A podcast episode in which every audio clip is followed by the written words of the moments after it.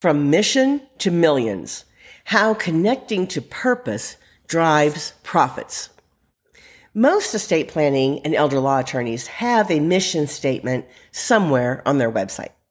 And it usually says something about, you know, caring for clients, helping families, preserving legacies.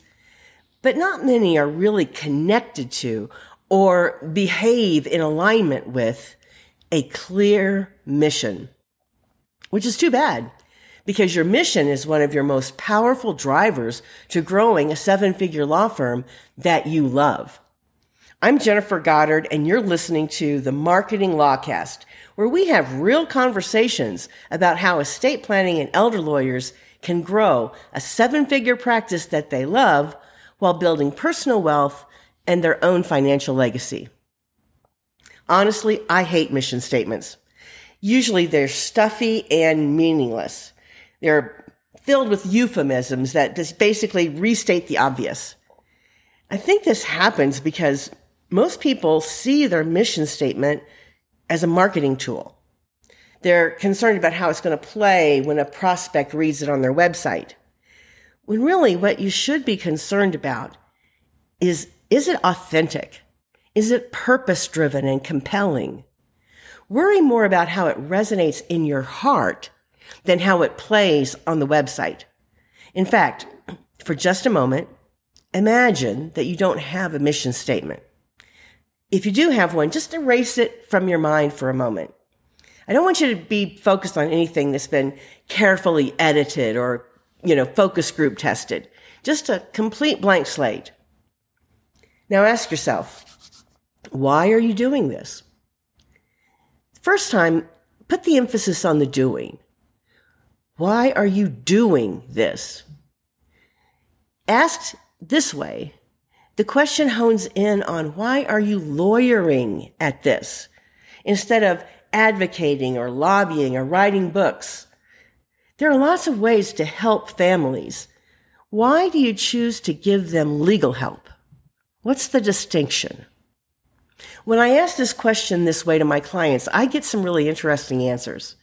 Some say, it's what they know. They are lawyers, and so they give legal help. It's what they do. I like to press a little bit further on that one.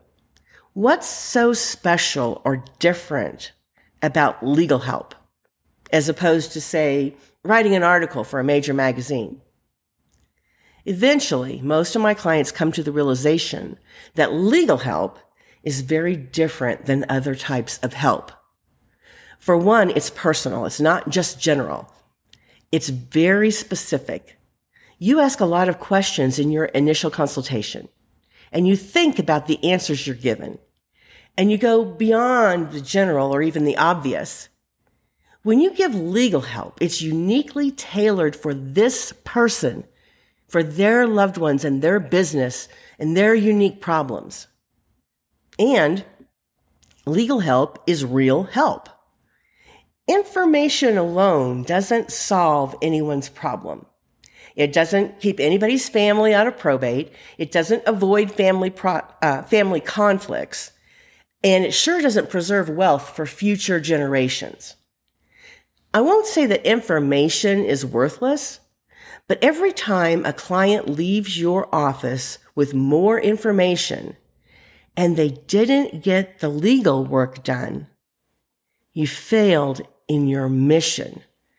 That person leaves without the thing that you are doing, which is giving legal help. Can you see how connecting to this purpose of giving legal help could inspire you to get a little better in your sales process? When you see sales as the fulfillment of your mission, which is to provide legal help, then you start to see how important it is to do it well. You might get some training or coaching around your sales process. You might even consider getting some training or coaching for your staff. And if you did that, the chances are you and your staff will be better at it, which means you'll help more people and you'll make more money. Now ask yourself again, same question, only emphasize the word this. Why are you doing this? As opposed to the million other things you could be, the million other things you could be doing. You could be a Walmart greeter. You could be a social media influencer. You could literally practice almost any other area of law. Why this? Do you have a special passion for the people you serve or the work that you do? You know, it's okay to be passionate about the law, especially in the areas of estate planning and elder law, where you're working with human beings in all of their humanity their hopes and dreams, their failures and mistakes, the people they love, the people they trust, the people they don't trust, the people they shouldn't trust. What is your passion to work with these people to solve these problems? I'm a big believer in taking disciplined action. But the truth is that tapping into your passion will drive you further, faster, and longer than logic, reason, or discipline.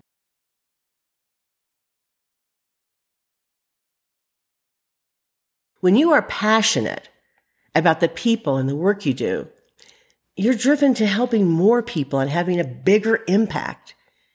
When you do that, it's an unstoppable driver for your revenue as well. In fact, revenue is merely the byproduct of pursuing your passion.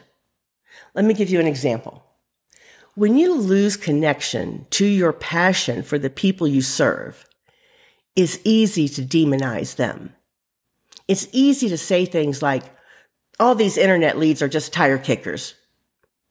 Have you caught yourself thinking or maybe even saying that? Have you heard it from your staff? Do you know where those types of comments come from? They come from having a connection to your revenue instead of to your passion for the people you serve. When you reduce the caller on the other end of the line to a lead, or worse yet, a tire kicker, it's a good sign that you've lost connection to your mission. You start doing things to put up barriers between yourself and the very people you say you want to serve. You push them off into a voicemail or a lengthy, onerous intake process, or you charge more for an initial consultation because they're an internet lead. You do these things because you don't want to waste your time on the people your mission statement says you want to serve. On the other hand, when you behave in alignment with your mission, you treat every single person like a human being in need. You treat them with empathy and compassion. And even if they do not become clients, you stay committed to leaving them better than you found them. And that is how you win every call. When you are connected to your mission, every interaction with the people you want to serve can be a win. And when that becomes your firm's culture, there's no limit on your impact. There's no limit on your reputation, on your referrals, or your revenue. Finally, let's ask it a third time. And this time, let's make it really personal. Why are you doing this? When we ask it this way, our clients give us some amazing personal stories about why they chose to practice in estate planning or elder law. I host retreats to help lawyers work through some of these issues. And I have to share with you that a lot of the time I am brought to tears when clients tell me their personal story. If your story connects with me on such a visceral level, it is definitely going to connect with your staff, with your clients and your prospects, even your referral sources. Telling this story shows your humanity and it helps prospects who may only know you through your internet presence. It helps them see you as a real person, a human being who could understand their story as well. But there's another aspect of your story that's often overlooked. Your story doesn't just inspire others, though it definitely does do that. It inspires you. remembering, visualizing, and connecting with your personal story will change the way you view your practice when you get up every morning. And it will change the way you interact with people, whether they're prospects or clients, staff, referral sources. You'll have more drive, more passion to fulfill your mission. Let me tell you a story about one of my clients. He came to my ranch here for a retreat, and I'd known this person for more than 10 years but I did not know her story. To be honest, her marketing was kind of ho hum, and so was her practice. She was getting by, but she never really had a breakthrough business. One reason was that she never invested in her practice. She was focused on keeping her overhead low, being frugal with her budget, and this mindset of scarcity was ingrained for her from childhood on. And it was holding her business in a culture of scarcity and keeping it small. As we probed into her mission and got to the question of why are you doing this? She began to tell me a story about her parents. She told me they were immigrants to this country and that they scraped and saved and built a business. Being able to pay for her to go to law school was one of their proudest accomplishments, but it came at a great sacrifice to them. She wanted to honor her parents in her law practice, and that is why she chose estate planning. She wanted to help other families build and preserve and pass on their legacies, just as her parents had. And then I saw her eyes well up with tears. The weight of her parents' sacrifice so she could go to law school was settling in on her. And she felt guilty. She said, I haven't honored my parents' sacrifice, not the way I should have, because I haven't sacrificed for my business. I've played small. I've kept my expenses low, thinking I was being prudent and frugal as they taught me. But paying for me to go to law school wasn't playing small for them. It wasn't being frugal. It was a big sacrifice because they believed in me. she went on to say, now I have to believe in me.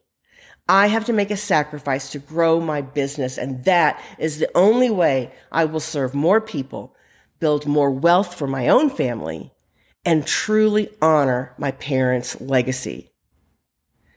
In that moment, she decided to go all in on herself and her practice. She invested in her marketing, in her staff.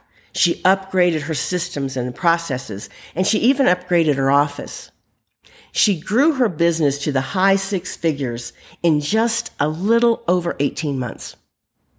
And that's why I say connecting to purpose drives profits. And it is literally a matter of mission to millions. Don't overlook the power of mission to transform your practice. If you want help in getting in touch with your mission again or fulfilling that mission in your practice, reach out to me and my team. You can reach me personally. This is my personal email, jennifer at estateplanningpartners.com or visit our website at www.imsrocks.com.